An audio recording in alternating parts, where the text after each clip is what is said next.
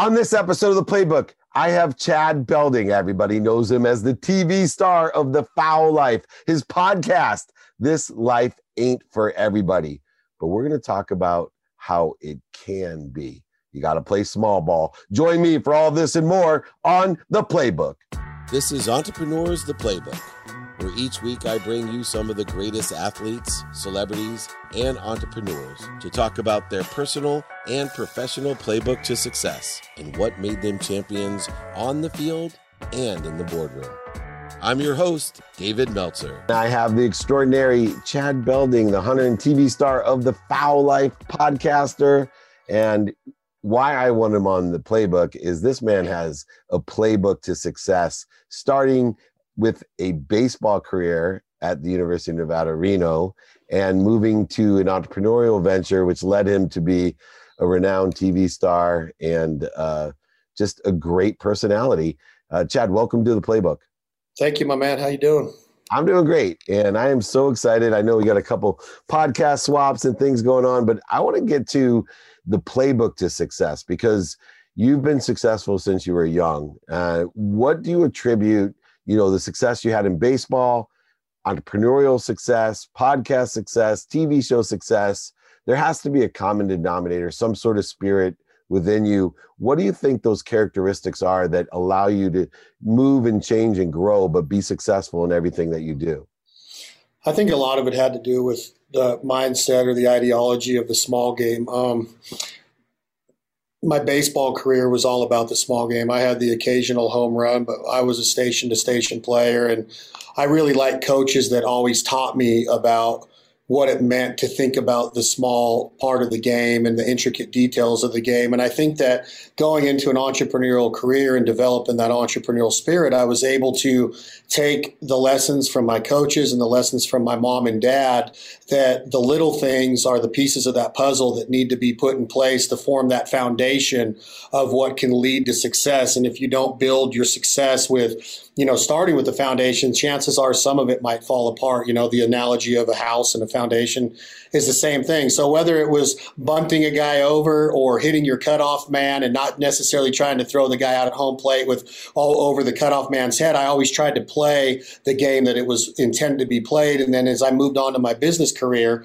I tried to do that through communication and transparency and passion and spirit. And I think that the small part of it, Dave, is like I've always taught my own daughter and our employees and all of our brands that I, I want to take pride in our surroundings and I want to take pride in the small part. So if you see something that you can do that will lead to a greater success in any given day, then let's do that. If you walk by a piece of garbage that's in the office or on the property, let's have pride in picking that up and making sure that our surroundings represent us and our common goals that we're trying to achieve, whether it's a short term, mid-term, or long term goal. So I think that ideology and that mindset of, hey, let's do the small things, let's come together as a team to where everybody knows their role and we're all achieving these these small, intricate details every day, then the big pieces of the puzzle will start to take shape, and then we'll be able to formulate a plan to execute those as well.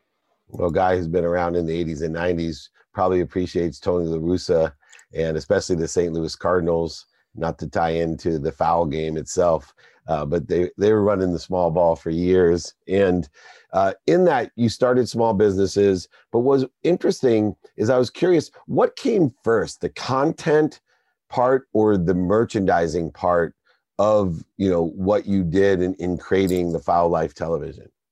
My first business that i ever did was you know before the fowl life i was a, a construction site services. I had a, i was a, a toilet pumper pretty much. I had portable toilets and i had stormwater pollution prevention and environmental street sweeping. And i got an opportunity to you know in the fall when things slowed down construction wise we would be invited to go on some hunts with some different production. And that led to some stuff, work with Ducks Unlimited and Delta Waterfowl and Zink Calls and Avery Outdoors. And in 2006, I was on a trip with um, Ducks Unlimited, and one of the producers of the show after the trip asked me, Hey, would you ever be interested in doing a show around your life and your personality? And I said, man, that'd be awesome. So my entrepreneurial mind kicked off of like, what should we call it? Who should we get to sponsor it? You know, I'd been competition duck calling and goose calling for years and having some success, mainly getting smoked on stage, but having success in the networking angle of being at these events and learning about the industry and the people that played a role in this industry. And I said, heck yeah, I want to try it. So we started developing this plan for a TV show. One thing led to another, and the owner of, of that production company in Oklahoma, his mom got ill, and Mayo Clinic and finances and time commitment and her illness kind of took him away from our game plan. And I asked him, I, I, I, said, Would you mind if I did this on my own? And he said, Go for it. Good luck. Keep me posted. So that day, I'm literally sitting in my, my toilet office and I lean back in my chair. And in my office, Dave, I have this huge like these geese you see behind me, I have a pedestal mount, which means it's out in the open. It's these nine green-headed mallard ducks coming through flooded timber, emulating a scene of, of flooded timber duck hunting in Arkansas and all of them are banded. The, the government bans migratory waterfowl so they could pattern them through their migratory routes. And I, I named the, the mount Strike Up the Band. And I said, I wonder if I could name a company Banded. So I called my intellectual property attorney in Vegas and I said, Hey, I want to try to get with the USPTO and try to reserve this name Banded. I'm like, There's no way we're going to get it. And somebody's got this name. It's so significant with this lifestyle of waterfowl hunting and sure, sure enough, we got it. And I'm like, no freaking way. So that was our first company we started was Banded Productions. And we went to air with the Fowl Life in the fall. Actually, the summer of 2009 was season one. We're getting ready to air season third. We're airing season 13 currently on the Outdoor Channel. We're getting ready to start filming season 14, which is mind blowing in itself. But as soon as that first episode went to air, we started getting inundated with emails like, what shirt are you wearing? What call are you blowing? What boat are you driving? What UTV are you running? And I'm like, the money is okay with the partners and the sponsors that pay you to be on TV and, and cover your nut. But the real money was in manufacturing. So the first company I started off of that TV show was Banded Gear. And UFC was just now gaining a ton of momentum, in my opinion. That mid 2005 to 2011 is when Tap Out was really getting big. They had their show on the Spike Network to where Mask and SkySkrape and the guys were going around looking for a local fighter, and their merchandise was in your face. And then there was Affliction, was kind of in your face, full frontal design. So I said, I want to come up with a clothing company that's kind of redneck meets UFC, meets affliction, meets tap out, but more of a modern day, hey, we're hunters and we're proud of it. You don't really have to just have a shirt that you would see in your normal sporting goods store that your dad was maybe wearing. You know, that sounds kind of weird to say now that I'm in my 40s, but um, our first design came off of a Guns N' Roses song called Double Talk and Jive that Axl had on Use Your Illusion 1. And I geese do this communication vocabulary piece called Double Cluck and and so I named this shirt Double Cluck and Jive. And I had this artist draw these two geese facing off, kind of talking smack to each other. I wore it on the show, Dave, and people are like, where do I get that shirt? Where do I get that shirt? So that's how it started was a t-shirt. And then that grew into the next year. Uh, we added banded calls and Cabela's added 2,200 calls with their first purchase order. So then banded was starting to, we had a production company. Now we had an apparel company. Now we had a game call company. And then in 2011 is when the big thing hit where a, a buyer at Cabela's, we were in Vegas at the SHOT Show, which is the biggest hunting show in the country. And he had come to us and said, we're on to something with this name banded but it's bigger than a t-shirt and a duck call. So that's when we went seeking capital, telling our story, and finding the money to get what Banded is now today, which is out. You know, it's over 3,500 SKUs of men's, women, children's outerwear, um, decoys, you name it. We're in it, and it all started that way, and it just kind of kept progressing with a lot of focus on, hey, what does the consumer want? We're go, we're in the field all the time. We can test these products before we put them out on market or go to market with them and that's kind of how Banded was born.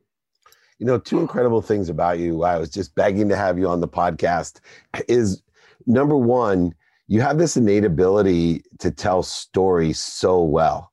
Like I feel like I'm at summer camp or down, you know, when I was blessed to go to school in Louisiana at Tulane, and I'd meet, you know, Grandpa Noe out there in the bayou, and I'd sit there going, I am bored shitless in law school. I just want to sit here all weekend, you know, drinking, eating crawfish, with this guy telling me stories you know where did the storytelling capability that you have uh, come from? Is it a family trait or did you you know i know you public speak obviously and, and you do it n- well now but i know you've always been able to tell these stories. Where, where did that come from? I think a lot of it had to do like exactly what you're just saying when you're in a place like louisiana and getting to travel the country and see so much going on in so many different areas, whether it was Manitoba or Ontario or Alberta or Saskatchewan, or but whether it was down in, in Peru or Chile or Uruguay or Argentina.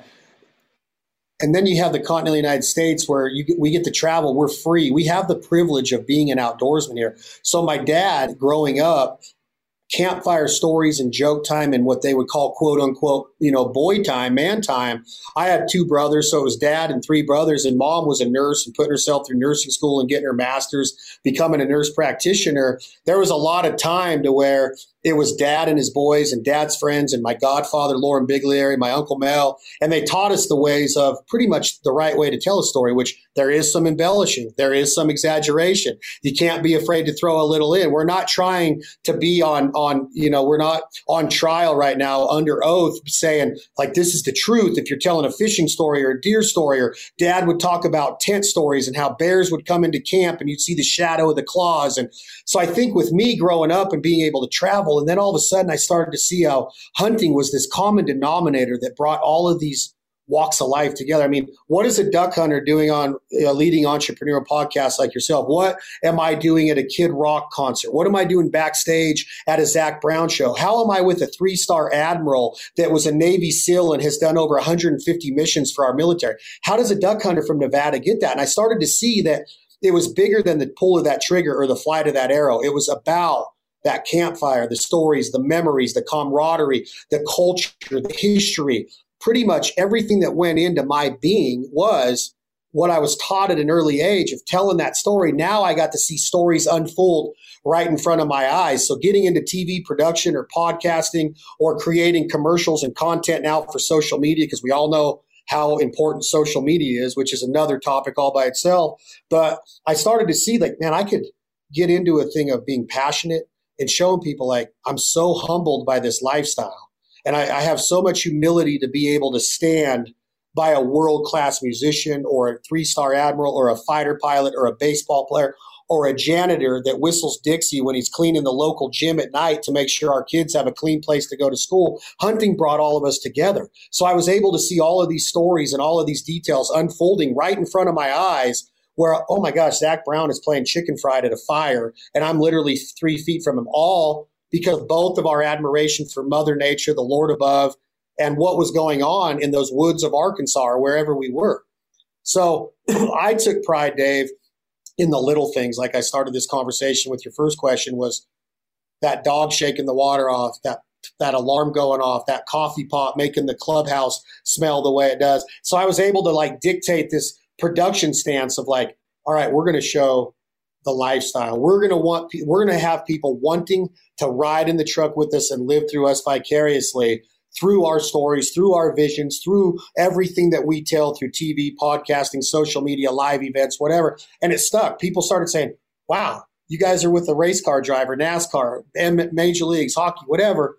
And I think it was because people really saw more than just an animal being harvested in it. I never wanted it to be about the kill, Dave, because I have so much compassion for the animals we pursue and so much respect for the resource that I wanted it to be about conservation, the environment, farming, ranching, and Americans and worldwide people that love the outdoors and how it all comes together and all of these different walks of life can be won through hunting and the outdoors. And that's how Banded and all of our companies were built.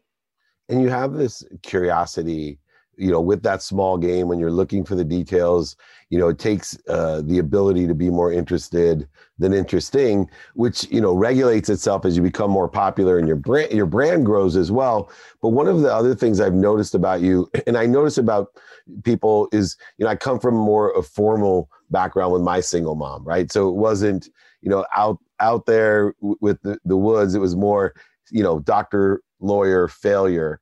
And business acumen was acquired through books and professors you know not through conversations and witnessing the small details. And yet you know i played sports the exact same way you did. And so although our backgrounds are completely diverse we ended up with a shared experience especially after we graduated college um, by utilizing what we learned through experience more than what we learned in the books about business. And you have this acumen of being able to see where value is and you know was it through the conversations or just witnessing? Because you tie together you know i know the founders of tap out right? I know the stories of a lot of the apparel brands and you know cabela's. I believe it or not the board i sit on for the olympics is usa shooting. Uh, you know so i'm around you know the bullet companies and, and, and everyone. But you have a real you know harvard mba from somewhere where did you learn the business aspects to put those dots together like you've been able to do?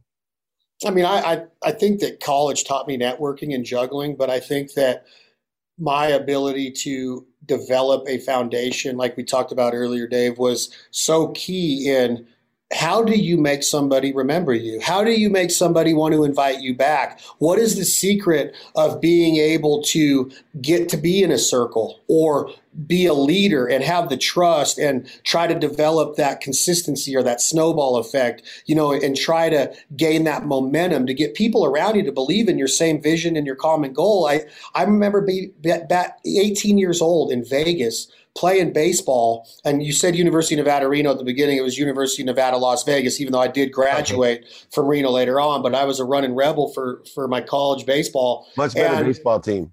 yeah, well, much historically, I don't know about now, but anyway, they um I, I, was I was getting invited to do things like, wow, man, I'm on a bus at a, a concert. I met a, a, person that had an in with a rock band, and I got to know the guys in the band, and they they're like, hey, man, come out anytime. And then after that, it was a boxing match, and I was like sitting third row for George Foreman, Michael Moorer, you know. And I was like, and that was all because I, I had I was introduced to somebody, and I wasn't I didn't want to be fake. I wanted to be passionate. I wanted to show them like, man, I really know the fight game. This is how I know the fight game because I grew up watching all of these fighters from Sugar Ray to Marvis Marvin Hagler to Ray Boom Boom Mancini to George Foreman, you name it. They all trained in Tahoe and Reno. So, and then they, in Reno used to be the fight capital of the world before Vegas was. So they were all fighting at the casinos up here in the convention center. So that guy's like, man, you got a huge love for the fight game. So all of a sudden now I'm in the mix in the fight game in Vegas in the mid 90s going to these big fights. I was at so many De La Hoya fights and Tyson McNeeley. I was at Riddick Bowe and, and Evander Holyfield when the fan man flew into the outdoor arena at Caesar's Palace. So I think that the key to it, Dave, was is the business side of it showed me early of like, if I can get people to want to be around me, the next step is if I have a message I want to deliver or a brand I want to grow or a product I want to be part of developing, I can get people to believe in that through passion, not pulling the wool over their eyes, showing them this is what life's about. It's about being humble. It's about being transparent. It's about going, hey, this is me. I wear my feelings and my emotions on my sleeve. I want to take this brand or this messaging to the next level. And I think I learned at an early age to answer your question. I know I'm long winded, is that I love it. It, it's all about getting people to believe in you. And there's a reason why you get invited on back. There's a reason why if you thought that I was generic or if you thought that I didn't have a legit message, I've already been on your Instagram live. You would have picked me apart. You're smart enough to know you have great intellect and the ability to look at people and go, yeah, I don't think that that guy is going to be right for the entrepreneurial podcast and the game plan. I don't, that you invited me back for a reason. Now, do we have a mutual friend in Marlon? Yes, but you are the you are the guy that would say, yes or no?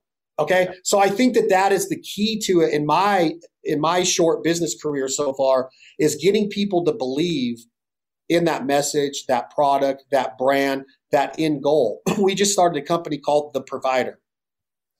There's so many dry rubs out there. There's so many cookbooks out there. The response to this brand dave has been amazing.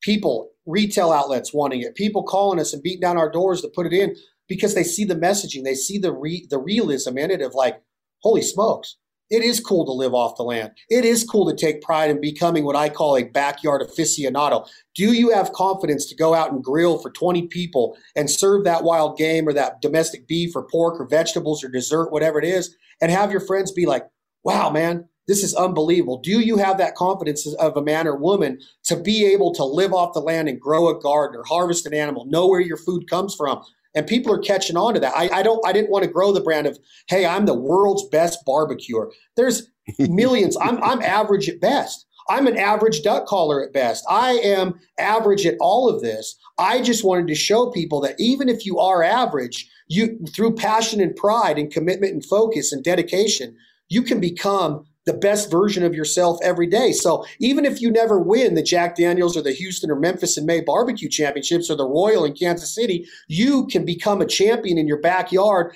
and have your parties and your barbecues being the talk of the town. And there's no better feeling than in the world than being famous in a small town. Country music guys write about it all the time. So that was my messaging is, hey, let's kick ass together. Let's show uh, all of everybody in the world that we take pride in what our front yard looks like and what happens in our backyard. And now people are like, how do I become a provider? And I think that that all came out of our dedication and focus on Believe in us. Believe in what we're saying. We're not trying to tell you that you have to be a hunter. We're not trying to tell you that you know how to tie a knot and catch a bass or a walleye or a halibut in Alaska. We're trying to tell you that no matter if you get your beef at the local supermarket, the farmer's market, or you live off the land like we do, we can all be providers. And my dad always taught me you're put on this earth to work and provide for your family. And that's what I wanted to get out there is like we are all providers in one way or another. And now the brand is is is going to blow up, I think.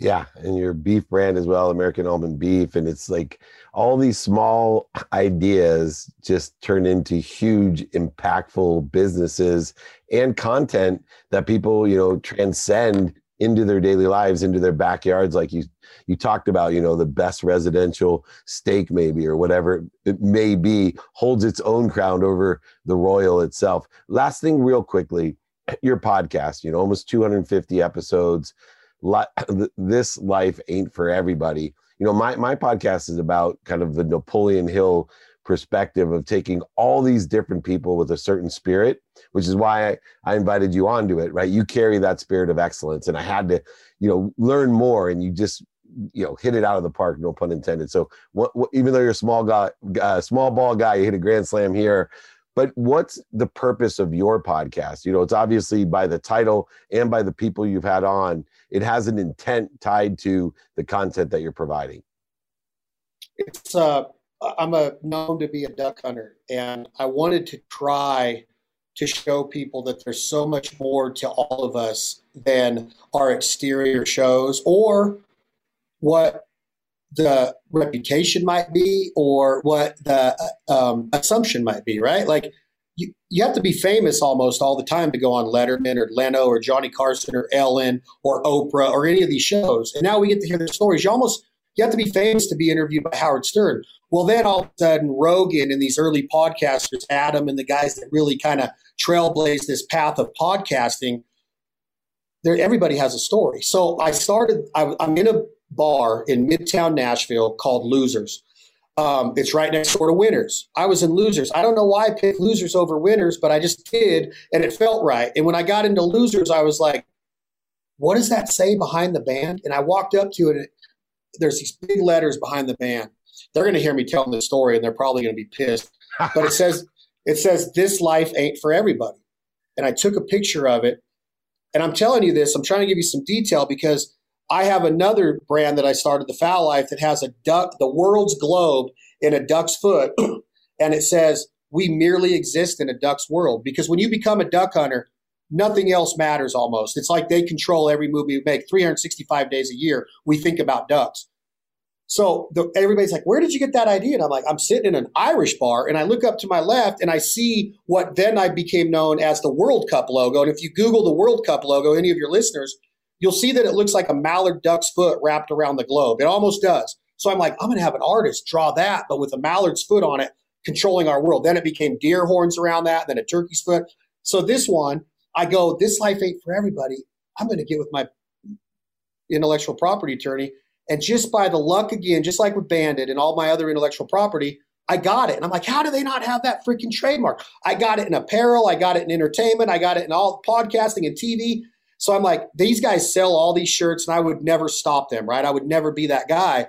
But I was like, what does that mean? And in Nashville, it means from Willie to Waylon and the Outlaws to all of these artists that it went moved there. They got the balls to move to Nashville, Music City, USA, and tried to become a country music star. Singer, songwriter, music rose, 16th and 17th Avenue. So much heritage in this city, and so many icons have lived there, and some have got dismissed and kicked out of there. That's what it meant then is this life ain't for everybody. Can you live the honky tonk life? Can you be one of the best? Can you get a record deal? Can you get a publishing deal? Can you sell out stadiums like Garth 10 nights in a row or Kenny Chesney at Gillette or whoever it was? And so I took that and I said, I want to change it to all of our lives aren't for anybody. They're for us. They might not be suitable to you. What I do for you, you might not want to wake up and do what I do. I might not get. I have, I've asked so many veterans and, and and and special operators and special forces, Dave. Like, do you look down on people like me that never entered the military? And you know what their response is?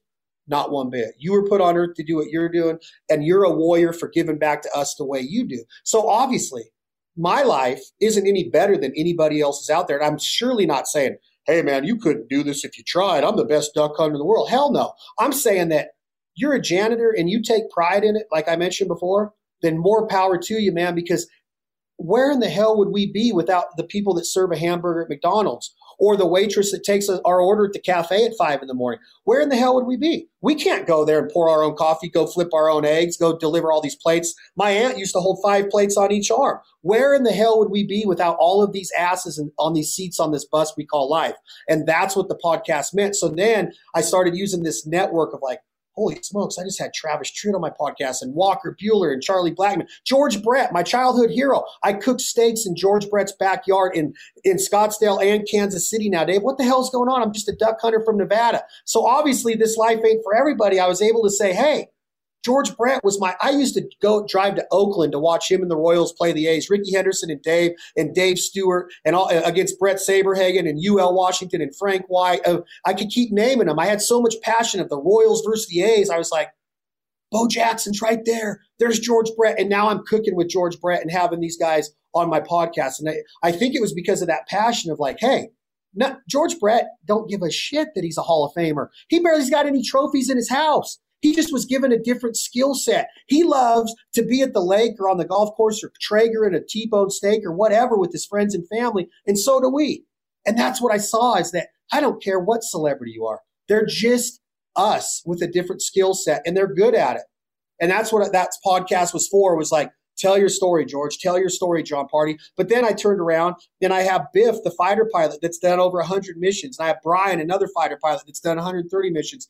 Every story is awesome. And that's what I wanted to get through to people is, hey, don't judge a book by its cover. Don't care about reputation. Get to know somebody before you pass judgment. So the podcast is about stories and saying, hey, let's live life, make a better version of ourselves every day, kick ass together, form a unity and a community, take pride in who you are.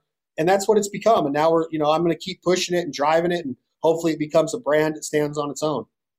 You're amazing, man. I got a back quote for you to add to this life ain't for everybody dot dot dot but it can be and you've proven it it can be for anybody that believes in it with the passion purpose that you give your life every day and have done even before you started all these great businesses and all this great content Chad, man, what a pleasure. I'll tell you what, I drafted right in this draft because you are an incredible guest. Look forward to doing many more things with you. Thank you for all you do and all the inspiration you provide. And may you make a lot of money, help a lot of people, and have a lot of fun in your life. Chad Belding, hunter and TV star of The Fowl Life. Of course, his podcast, This Life Ain't for Everybody. Dave Meltzer's version, dot, dot, dot, but it can be if you learn from Chad and others like him. Well, I hope you enjoyed this week's episode of the Playbook as much as me. On a personal note, I just wanted to thank everyone for making the Playbook such a success. Don't forget to continue it by sharing, subscribing, and listening to your favorite episodes. This is Dave Meltzer with the Playbook.